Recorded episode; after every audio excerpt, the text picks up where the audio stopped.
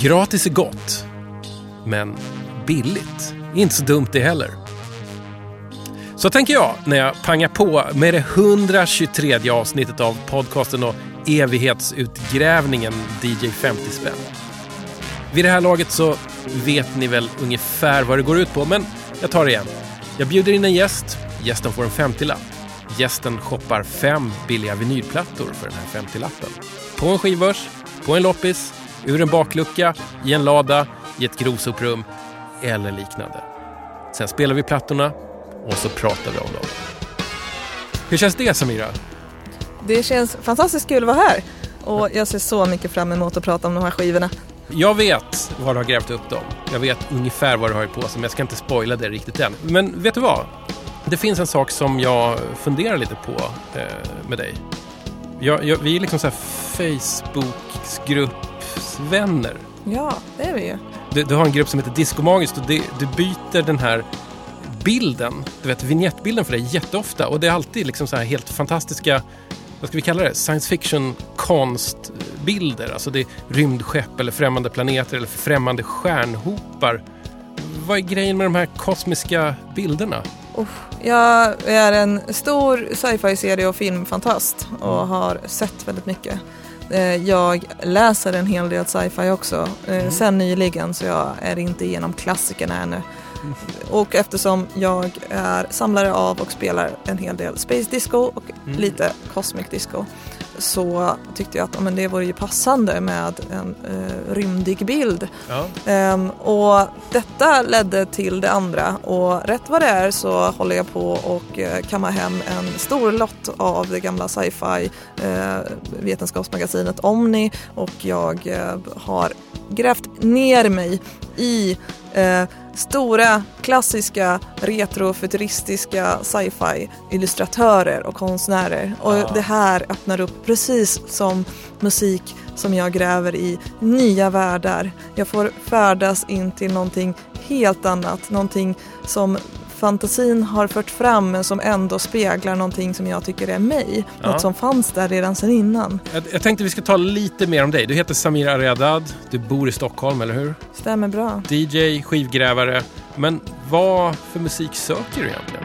Jag har ju spelat nu ute kan man säga. I, det var ungefär, det var exakt augusti 2016 när jag var på ett tåg till Göteborg för att hälsa på syster.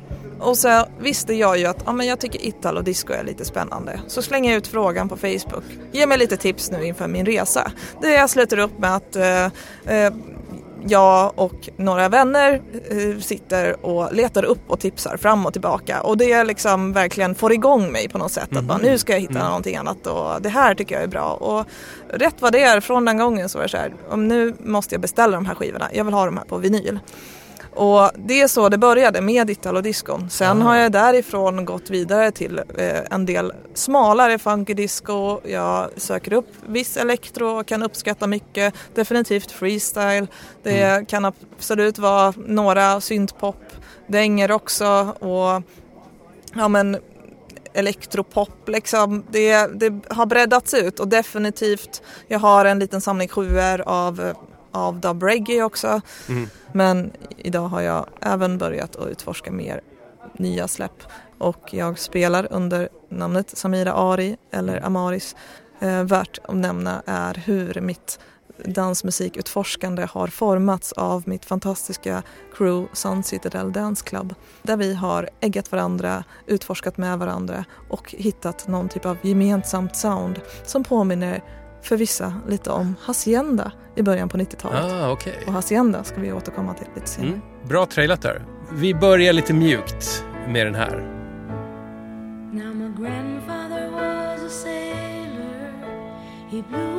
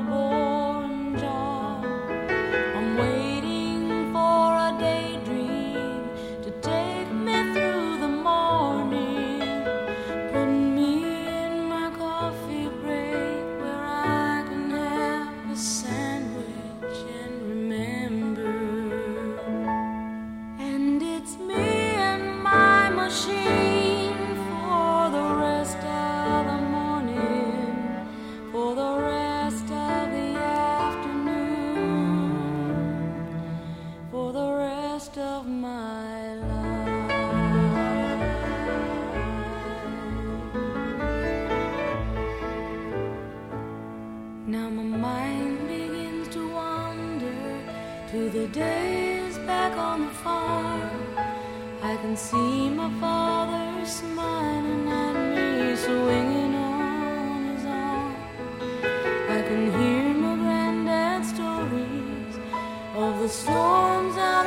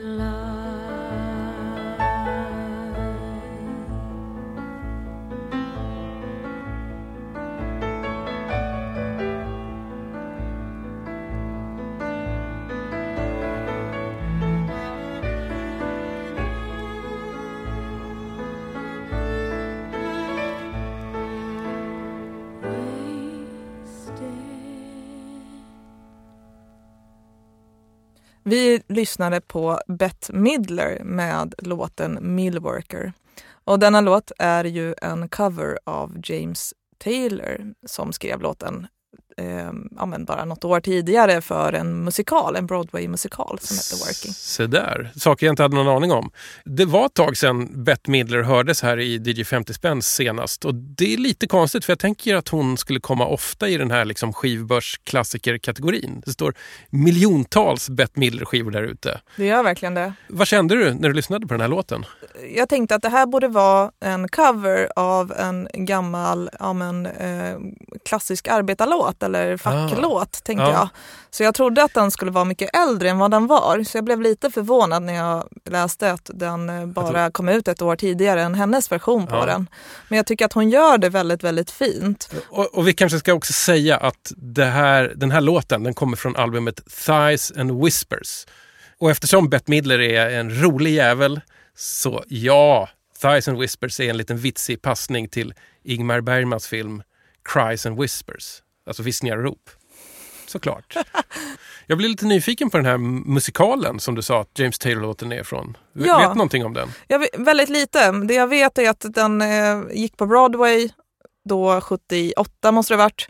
Ehm, och att den eh, hette Working baserad på en bok av Studs Terkel, Aha. om man uttalar så. Och I den boken så intervjuade han, eller det var, det är något, jag har inte läst boken så jag vet inte om det är en intervju eller en eh, text av, men jag tror att det är en intervju med Grace Clements som var en eh, fackorganisatör. Mhm. Och alltså, låten eh, skrivs ju från ett kvinnoperspektiv. Så det finns lite spekulationer om att det är hennes ord då som har inspirerat den här låten Millworker. Sen funderar jag också så här, har du någon relation till eh, Bette Midler annars?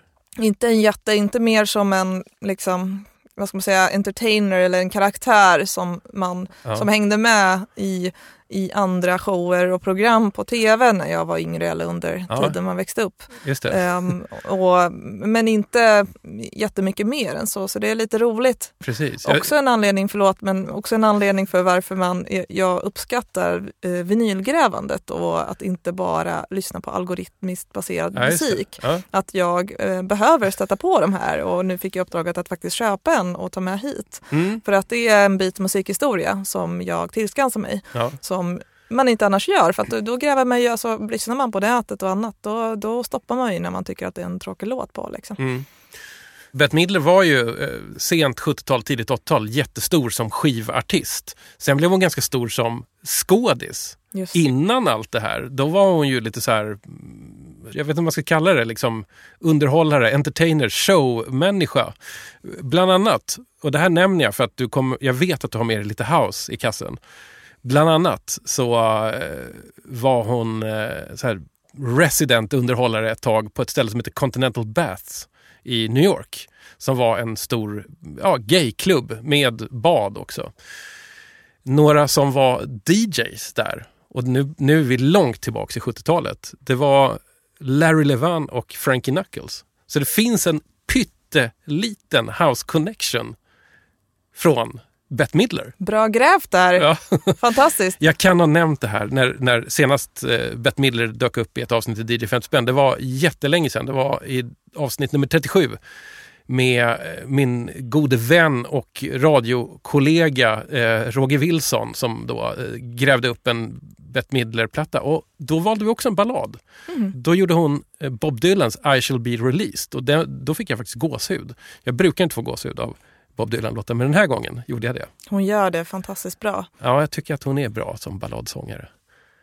Sen har ju hon gjort en del discoplattor. Liksom. Ehm, Ja, som vi pratade... Du, du som är ändå en, en vän av disco, du valde inte Married Men från den här plattan. Nej, jag tror att det, var, det är väl slutlåten tror jag på samma Mm. sida. Och jag tycker att den var eh, ganska schysst fram tills vi kommer i det här nästan schlager-refrängelementet. Ja, ja. Då, där någonstans så tappar jag tålamodet helt.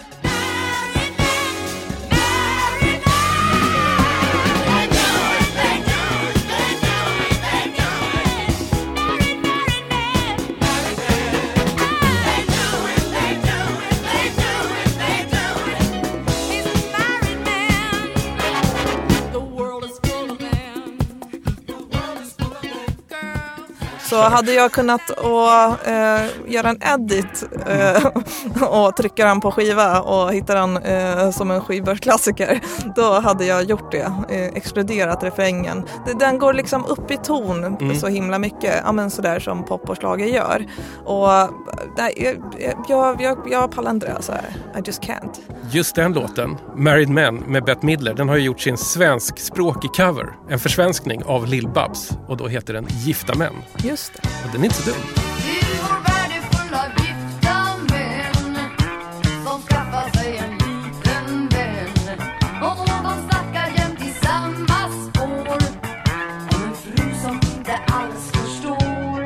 Just det. Så om du ska göra en edit så gå på Lill-Babs-låten tycker jag. Ja, definitivt. Nu började vi ta oss igenom din lilla skivbunt här ganska mjukt. Kommer vi hålla den stilen eller kommer det liksom bli lite mer dunka-dunka? Det kommer det definitivt. Det kommer att bli hårdare och hårdare ju mer programmet går kan man säga.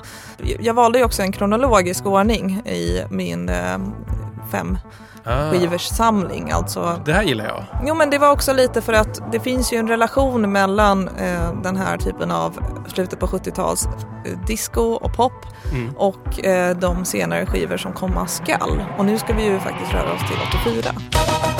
Fiend it.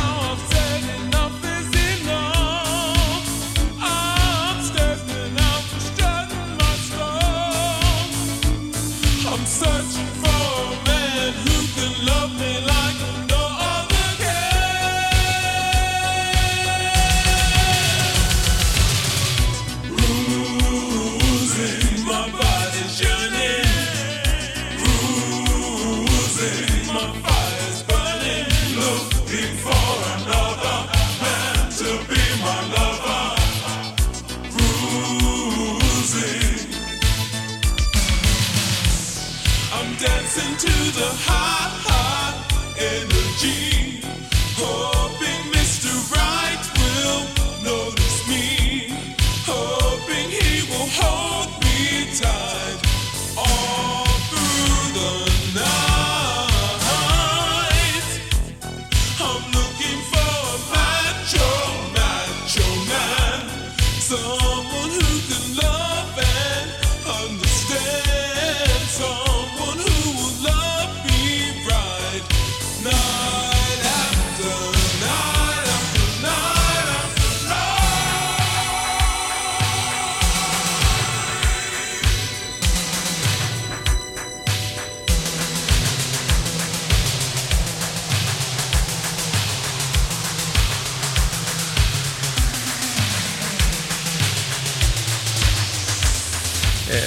Fyndet var det här. Verkligen ett fynd för oss som gillar syntpukor. Gillar syntpukor väldigt, väldigt mycket. Det här är Sinitta Ooh. med en eh, high energy, ja men eh, liksom eh, poppis high energy sångerska från 84 är den härifrån. Ja, just det. Cruising heter den.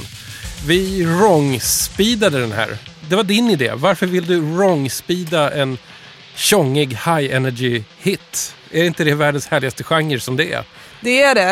Eh, verkligen eh, inget emot high energy. Definitivt inte. Jag mycket high energy-plattor som jag älskar. Men jag tyckte att på 33, eh, i fel hastighet, så kom, blev den lite mer av en Italo-låt nästan. Det, ehm, och det gillade jag. Ehm, och jag tyckte att eh, de här fantastiska synslingorna kom fram mycket bättre. Även pukarna kom fram eh, mycket mer i eh, lite lägre tempo. Ja. Och sen så tycker jag också om att det blev mycket mer melankoliskt. Jag lyssnar på funky disco och high energy som är glättigt men jag kan få nog av det. Aha. Och det är verkligen någonting som talar till min mörka bakgrund och själ. Ja. Nej, Jag blir väldigt upplyft faktiskt. Jag blir väldigt upplyft av... eh, Melankolin. Exakt. Är det därför du gillar Italo?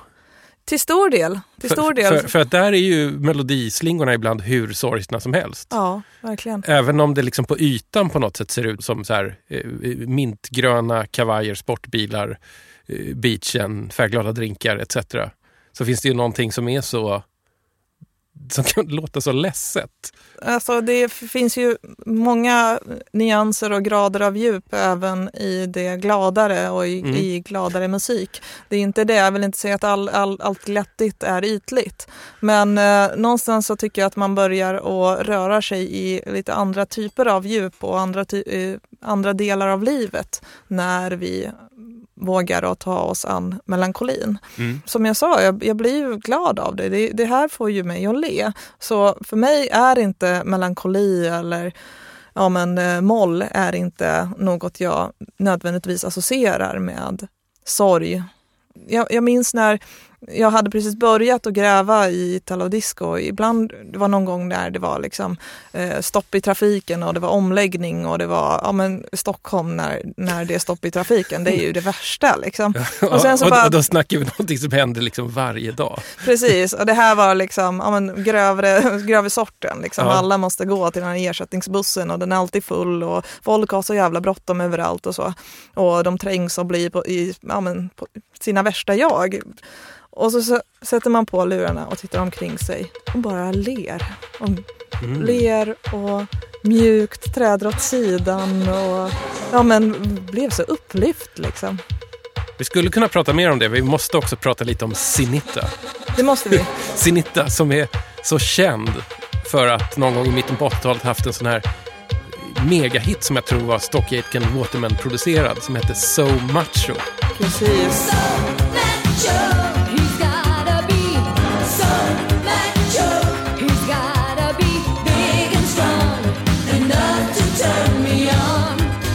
Den här, som Macho kom efter den här, så Exakt. jag tror att det här är hennes debutsingel kanske. Ah, Jag är inte helt säker, men jag tror att det är hennes debutsingel. Så Macho kom 85 om jag minns rätt. Och jag visste inte mycket om henne eh, innan jag stötte på henne i skivbacken och tänkte omslaget, året och lite annat eh, fick mig att tänka det här är definitivt disco och det här kan absolut vara bra.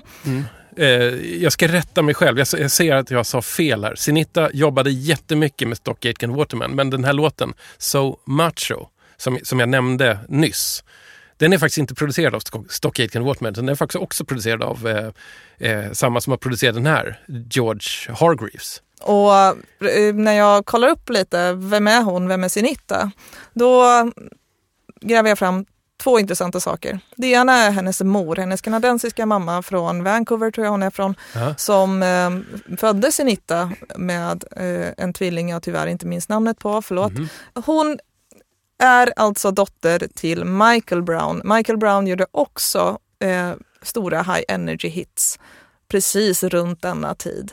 Och Michael Brown spekulerades lite på grund av hennes namn men också eh, omslaget på hennes skiva Manpower och lite annat. Eh, hon, hon är lite queer, liksom. det är något queer över henne. Jag vet inte mer om Michael Brown Nej. men eh, hon eh, har ofta gärna kostym på sig, eller hade. Ja. Ehm, och ja, hon spelades precis som hennes dotter gärna på gaydiskon och andra gayklubbar. Det, det här var helt okänd info för mig. Wow! En annan intressant eh, eh, sak att veta om Sinittas cruising.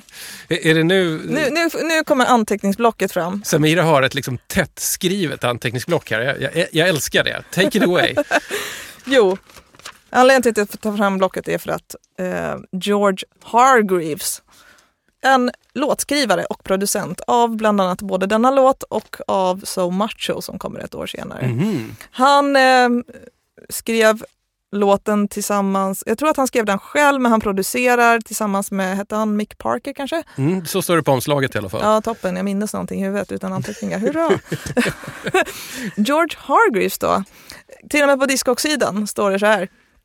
Trots att han har skrivit låtar som spelades friskt i gaykretsar och som har en eh, ja, men, eh, lite gay-ton på det kan man säga, även om Mm. det är en kvinna som sjunger. Alltså he, hela high energy-genren är ju väldigt mycket bögklubbarnas musik. Oh ja, både det och disco. Det Mm. kommer ju från liksom och föddes ur och eh, så, eh, gayklubbarna. Tillbaka till, George, eh, till George Hargreaves. Han, eh, på sina pengar. Den här eh, stora summan. Vet du när man skriver en låt så eh, har man ju rätt till royalties på förlagssidan. Det är det STIM betalar ut normalt.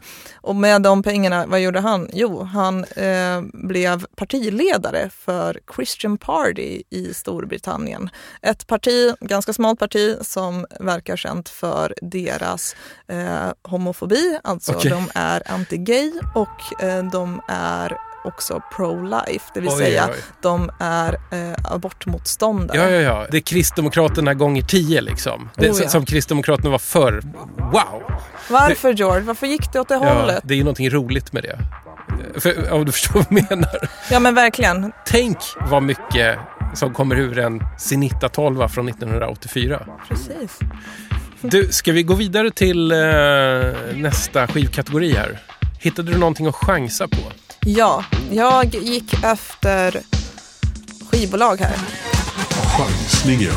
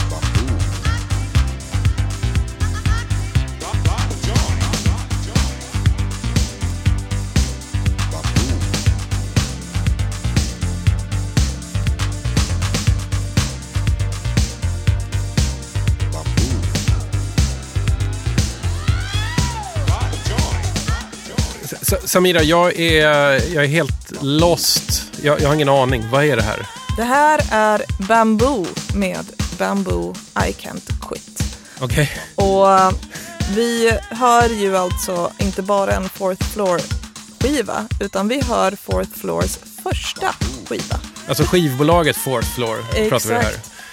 Jag tycker ju att house, housemusik, det ska låta så här. Fast sen hörde jag också att det kanske var liksom ganska mycket freestyle-influenser också. V- var är vi i tiden ens? Vi är 1987 är vi på. Ah, och okej. eh, Ja. Bamboo är alltså Tommy Musto och Lenny D. Eh, Två namn som eh, säkerligen många eh, housesamlare och andra ja, men, Ja. fantaster Ja. känner till och borde känna till. Varför ska man känna till dem? Det är ju så att Fourth Floor, detta fantastiska skivbolag som efter 87 gav ut ännu mer fantastiska houseplattor och garageplattor. De eh, eh, var Tommy lite med och co-foundade Mhm. tillsammans med Silvio Tancredi. Tancredi. Okej. Ja, det är svårt att inte gräva bland både dem och New Groove Records ifall man är inne på ja, men slutet på 80-tal, tidig 90-tals house. Därför borde man känna till dem. Han har tydligen också gjort en, eh, remixat massa andra större popartister. Michael Jackson, Celine Ja. Dion och så vidare. Ja, just det. Då är det kanske några år senare när alla stora mainstream-artister ska ha någon slags house-aktig remix. Jo, precis. Men jag tror att han faktiskt, ja, eh, han stack ut bland eh, remixers och han är ju också ja, men, eh, ingenjör, producent och var ju också DJ. Mm. Så att eh, han eh, ja, men, är mini, minilegend kanske man Mm. kan kalla honom. Mm. Men bara så att jag fattar det. Du, du chansade på den här för att när du såg skivbolaget så anade du att här fanns det någonting som du skulle gilla. Stämmer. Det var på grund av skivbolaget som jag gjorde det. Och sen så såg jag, hade det varit nu är jag tyvärr årtalsdiskriminerande och jag ska sluta vara det för jag vet att det kom mycket bra dansmusik efter 93, 94, 95 också. Men jag såg att det var 87 och då visste Ja. jag lite ungefär vad jag skulle kunna få. Ja. Och då hade, tänkte jag att det, det kan nog vara en del elektro eller freestyle-influenser i alla fall i den här musiken. Jag tycker att det här är jätteintressant. Jag, jag är nog lite som du också, lite årtalsdiskriminerande eh, när det gäller dansmusik. Jag, alltså, jag säger rakt ut ofta att det var bättre förr. Jag kan ibland hårdvinkla det lite och säga att det har varit nedförsbacke sedan 1988. Jag vet att det är skittråkigt att säga så. Jag vet det. Och jag vet att det kanske till och med är fel. Men det känns rätt. Det känns rätt. Jag tror att det finns en del, eh, vad ska man kalla dem, kulturteoretiker eller vad man ska säga som menar att efter, eh, efter ett visst årtal och kanske egentligen efter hela årtiondet 90-talet eller något sånt Mhm. eller 10-tal att det, det, det, blev inte så mycket mer ny musik utan att det är väldigt mycket som bara anspelar på det tidigare vi har både på Ja, designsidan men också Mm. på musiksidan eh, en hel del, eh, väldigt mycket eko och väldigt Ja. mycket återanvändning och sådär. Det är Ja, som det. att man pratar om Ja. någonstans kulturens ände. Men inget produceras eller sker i vakuum. Det finns inte någon som ändå vaknar och bara gör något helt eget och nytt. Utan Mm. igen där, vi får prata om musikens rum där. Vad är det det kommer ifrån och hur, vad, ja, vad Mm. är det som eh, lyckas att influera det nyproducerade. Jo, men du har rätt. Alltså, jag, jag skäms lite när jag säger eh, att det var bättre förr, eller att det pikade 1988. Men det, det är lite en känsla som jag har också. Och, och jag tycker också att det är lite intressant med hur lätt det kan vara att fastna i en ganska snäv tidsperiod. Och det gäller nog ganska specifikt eh, olika former av dansmusik och kanske hiphop. Att, man, att det blir så tydligt att man bestämmer sig för att det här är en gyllene era och då tycker jag att allting från det är bra. Och sen så har jag väldigt svårt med det som har kommit efter det. Jag har ju själv en eh, ja, men, disco efter 84, sällan jag köper. Så jag är ju som du, jag är årtalsdiskriminerande. Jag hörde Ja. att Mika Snickars hade sagt något kul till, eh, till en person och det var det man missar om man eh, diskriminerar på årtal, det är på något sätt hela sanningen. Det lät lite djupt sagt av eh, DJen och eh, även då skivbörsägaren får man väl säga. Skivbutiksägaren Mika Snickars. Min favorit Ja, ja, det är där du har varit och plockat, eller hur? Det stämmer. För att de har 10 kronors skivor där. Ja, massa backar. Ja. Eh, En annan anledning till att jag plockade upp den här skivan var för att jag såg att Tommy Musto är med. Jag har plockat upp en annan skiva av honom och det är en skiva jag plockade upp på The Thing i Brooklyn. En stor second hand shop med hyllvis, hyllmeter av helt osorterade två dollars skivor. Allt kostar två dollar. Jag, jag har sett bilder från det här. Det, det, är, liksom, det är verkligen kaos. Det är verkligen kaos och man får räkna med att bli väldigt, väldigt smutsig. Det, ja, det, Det är lager av damm som man andas och som eh, sätter sig på fingrarna. Mm. Eh, och det gör det hela lite spännande men man ska verkligen ha tålamod och gilla att göra det här för att kunna vara där nere i den här källaren då. Och där, där har du hittat Tommy Musto. Där har jag hittat Tommy Musto, en väldigt anonym liksom, vit, eh, liten vit etikett och så står det bara eh, citationstecken O Tommy Musto remixes. Och fick jag eh, lära mig sen att det här är hans eh, olika remixer av Olivia Newton-John med I Need Love. Fantastiska remixer tycker jag. Och då tänkte jag, jag är intresserad av honom. Undrar vad han, han mer har gjort.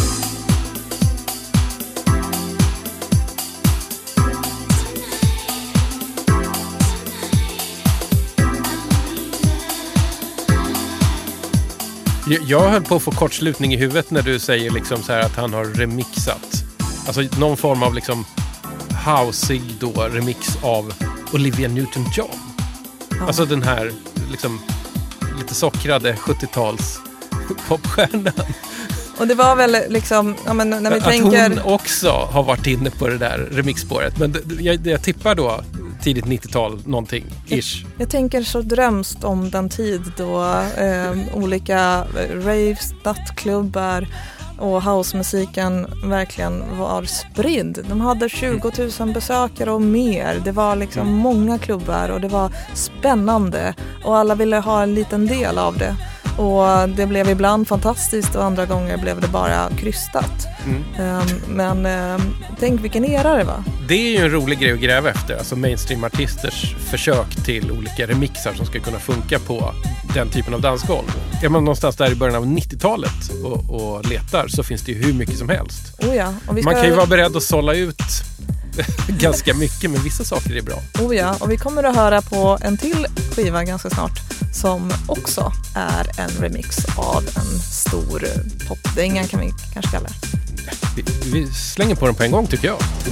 Nostalgiköpet.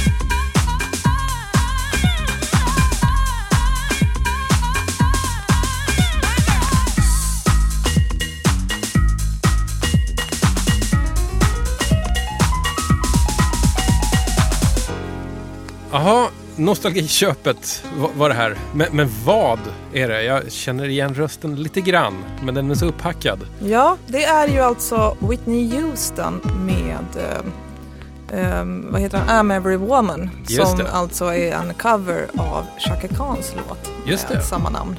Mång, eh, ett antal år senare, det vill säga 93, kom den här skivan ut med ett antal remixer på I'm Every Woman. Då ser jag att det här är en C och C remix.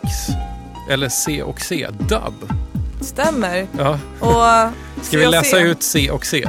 Det är alltså Clivier och Cole som har Ja. gjort den här dubben. Mm. Och många kanske känner bättre igen dem om vi säger C plus C med ehm, CNC Music Factory. Ja, CNC Music Factory, tack. Med ehm,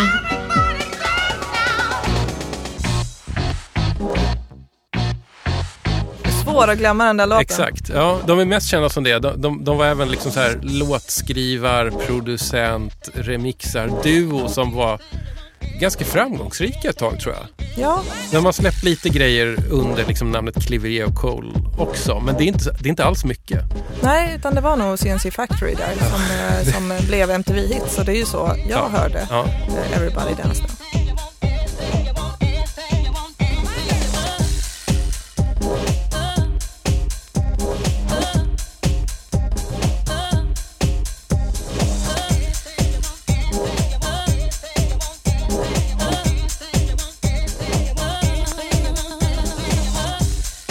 Jag måste fråga, eh, på vilket sätt är det här liksom nostalgiladdat för dig?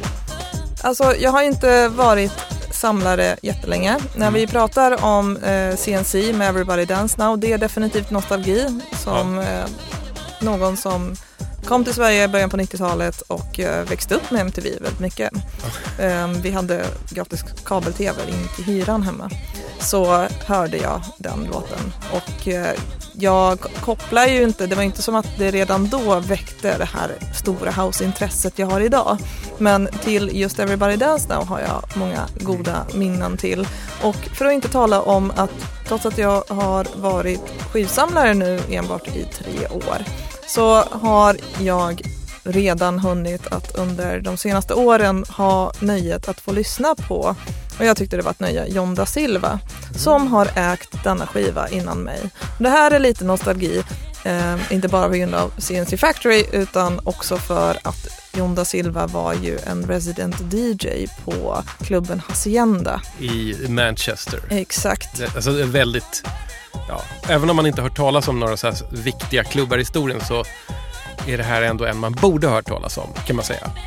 New Order och Factory Records-gänget hängde där hela tiden. Och, De och ägde vidare. faktiskt klubben så att han gick runt på New Orders eh, skivförsäljningar. Det är också, eh, Acid House var ju, ja, men fick sig spridning väldigt mycket i Europa därigenom. Just det. Och klubben som jag förstår det som eh, öppnade 82 och eh, levde efter någon, eh, något halvår av stängning där, tror jag, 91. På grund av de hade haft någon skottlossning och det hade varit Mm. lite, ja men en del våldsamma bråk. Jag måste bara kommentera här. Skivan som du har med dig, som John da Silva har, har ägt och kanske spelat på Hacienda. Tänk dig det. Ja. Han kanske har spelat den där. Den ligger alltså i en sån här sladdrig liten genomskinlig plast. Eh, inner, eh, vad heter det? Inner sleeve. Det står handskrivet här Da Silva 93 V Dub på den på ena sidan och på den andra står det Da Silva 93 Woman Pella.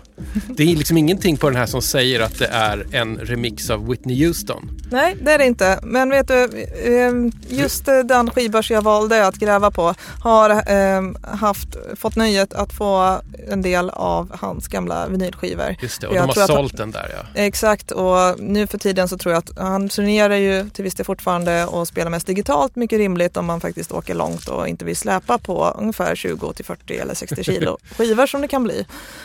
Och det är hans, hans stil lite på skivorna är att dölja lite vad det är. Så att när eh, min eh, kille sa att "Ja, men det här är en white label så sa jag nej jag tror inte det för att det här är lite annan ton på white labeln än vad många white label, alltså den är lite mer gråvit än vad den är vitvit.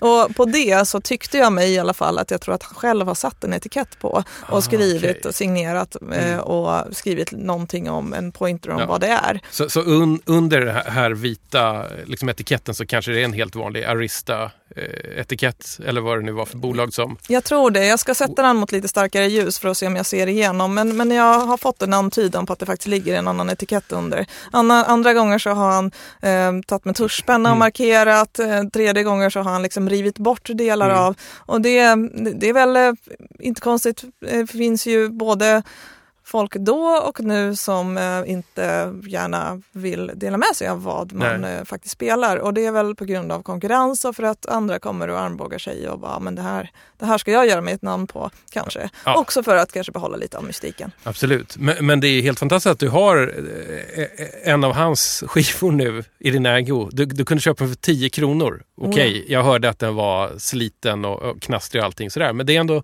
det, det här är ju det som i antikvärlden kallas för proveniens, tror jag det. Jag kan Alltså, du vet, en tidigare väldigt intressant ägare så att man kan liksom ta fram den här och prata om den. Det här är Jon da Silvas gamla Whitney Houston 12 va? Det är jättekul och jag och mitt crew vid Sun Citadel Dance Crew har ju varit och grävt eh, fram flera av hans skivor. Så Mm. det är inte den enda da Silva-skivan jag har. Mm. Och ibland så lyssnar man och tycker att ja, men det här är min kopp te och andra gånger inte. Och den här när jag grävde fram, direkt intresse för att det står da Silva på. Sen så får man se om det är något eh, som passar en själv. Och Mm. eh, jag eh, personligen, om, apropå den här um, dubben då på Houston som vi hörde, jag tycker att den är stäbig, nice piano, vocal house. Mm. Ehm, jag, det är på gränsen ibland med, med sången, liksom, hur mycket jag står ut. Du, du gillar inte riktigt när det sjungs för mycket va? Det beror på hur det sjungs Ja. och så. Eh, ibland kan det vara helt, helt fantastiskt Ja. och andra gånger så tycker jag att sången liksom eh, stör eller tar över ifrån en eh, annan, från de andra instrumenten och en annan fantastisk instrumentsättning och liksom eh, ja, men stämning som Mm. jag kan få. Jag brukar ofta spela just dubbar och instrumentaler även på discosidan. Jag tycker att de ändå, eh, CNC då, bryter precis när jag börjar att störa mig för mycket. Så får man liksom gå in i helinstrumentala stycken och det uppskattar jag. Mm. I, I mina öron så kändes det så här. Eh, och då, då är jag ändå någon som gillar att klippa och klistra och hacka upp ljud. Men jag tyckte ändå att det kändes liksom nästan lite perverst att hacka upp eh, sången från en så fantastisk vokalist som Whitney Houston.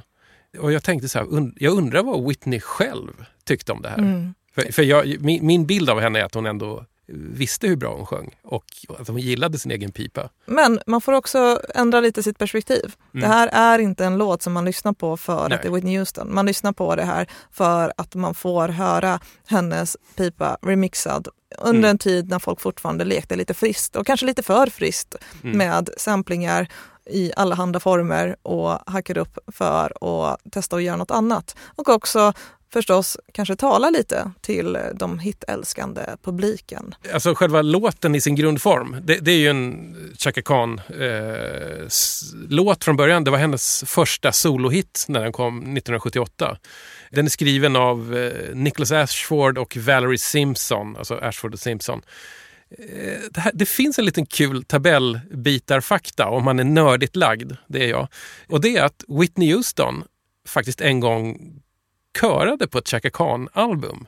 Det som kom 1980 som heter Naughty. Ja, se där. Och Chaka Khans, eh, alltså ursprungs, eh, den originallåten, är ju ganska schysst. Ja, den är eh, jättebra. Den är en grym den. discolåt, så lyssna på den också. Jag har en sån här eh, liksom, liten regel mot upprepningar i DJ 50 spänn. Det är att liksom, artister som har varit med tre gånger i programmet, de placeras i frysboxen på obestämd tid. Nu är det så att Whitney Houston har egentligen varit med tre gånger innan det här. Men en av de gångerna så var det när jag testade att göra ett avsnitt med bara 10 kronors CD-skivor. Så att eh, det här var korser ändå. Okej, Så att, eh, men, men efter det här så blir det ett litet embargo mot Whitney Houston. Okej, då, har jag, då har jag från showen. Ja, det är bra. Slutligen. Ja. Men, men, men det finns andra Houstons där ute som man kan plocka skivor med. Thelma Houston, som inte är släkt med Whitney Houston. Det kryllar av hennes skivor där ute. Skulle vara kul att höra Whitney Houstons morsa någon gång. Kan dyka upp på Tigern från vinyl. Sissy Houston. Whitney Houstons kusin Dionne Warwick har dykt upp några gånger. Det här är väldigt roligt, men allt roligt tar slut. Och nu är det dags att slänga på din femte skiva. Följer den det här dunka-dunka-mönstret? Oh, ja.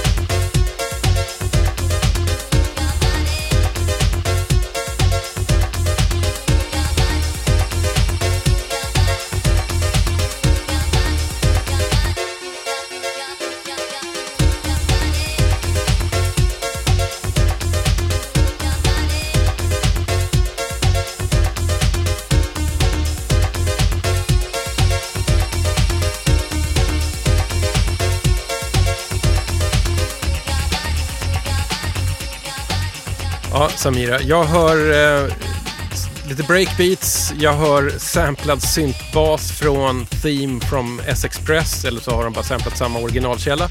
Jag hör några bongo-slaps från Incredible Bongo Bands Apache. Och det bara kryllar av sådana där ackordstabs som det skriker 1991 om. Men, vad är det här? Alla rätt på samplingarna. det vi hörde precis var expansions med Elevation Move Your Body. Mm. Och att han kanske hade Move Your Body i titeln, inte helt förvånande. Jag vet inte hur många gånger vi har hört. Move Your Body Ja, eh, nu.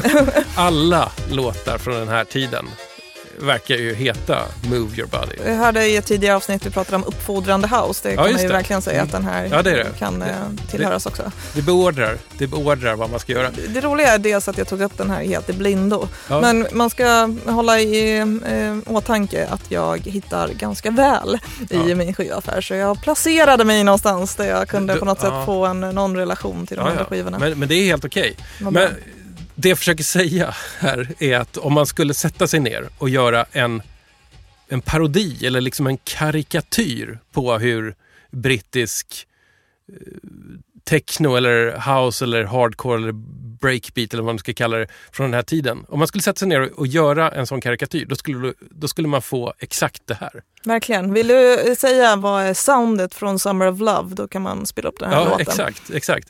Jag gillar ju också hur det här låter, men då är jag ju också präglad på det. För så här lät det ganska mycket när jag började gå ut. Så för mig är det här ungefär samma sak som om en heavy-rockare från 70-talet som rökte mycket holk då och gillade liksom tunga gitarrackord.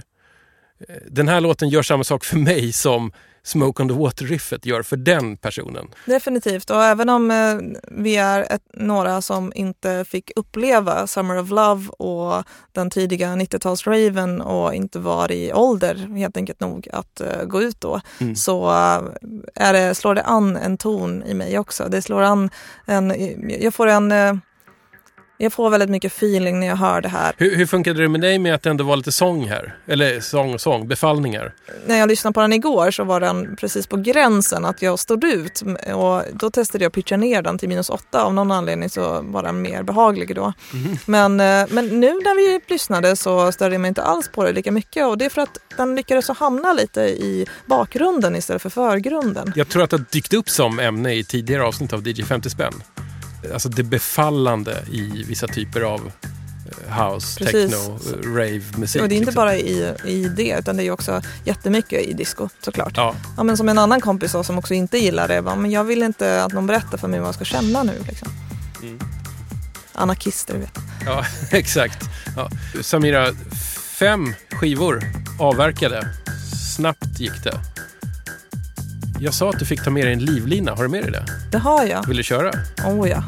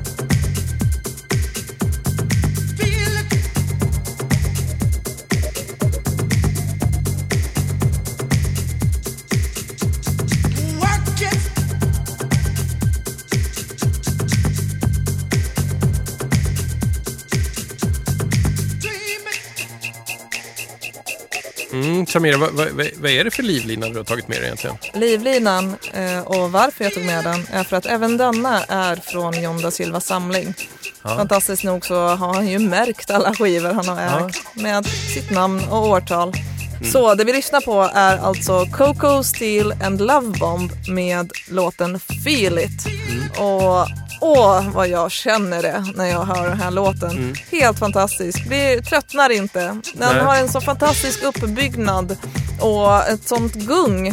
Det här är det bästa av eh, skivorna som eh, jag har grävt fram i en 10 kronors back. Här är vi inne på något så här lite mer, alltså lite så här, lite, lite kyligare, lite mer helelektroniskt.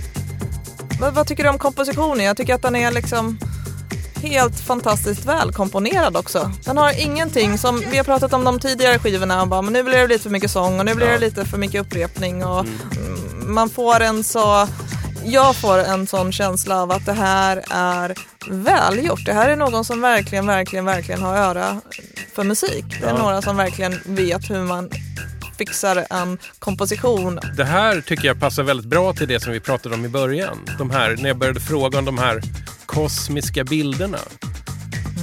Det här är ju musik för det. Jag kan se framför mig ja, men, eh, växter och Ja. landskap som man aldrig annars eh, har sett.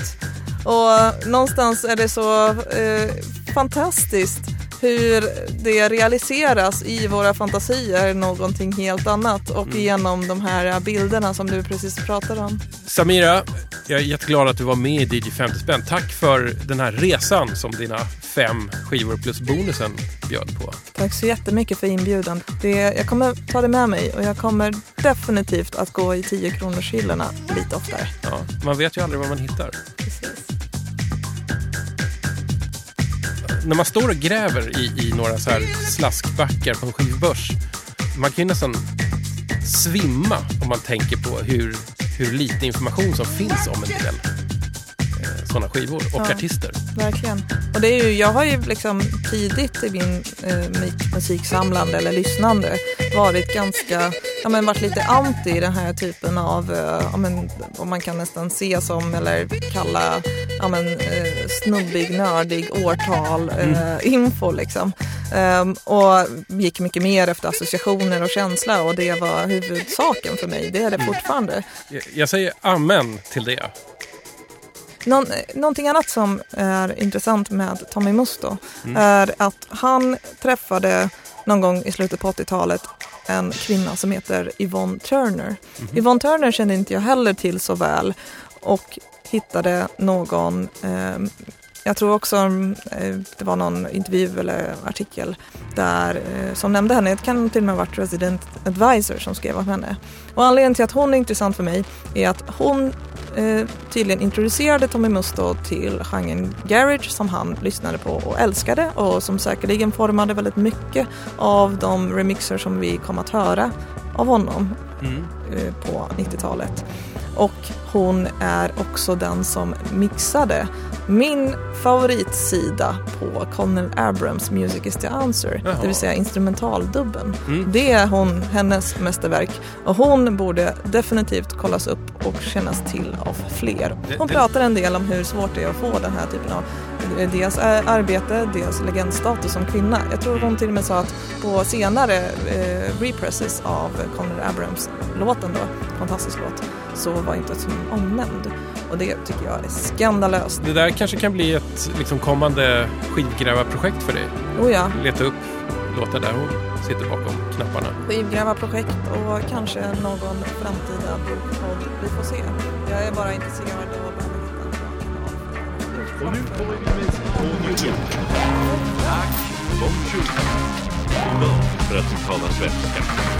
Även om ni säger nej just nu kan ni försäkra er att ni snart kan säga yes, eller jawohl eller oui.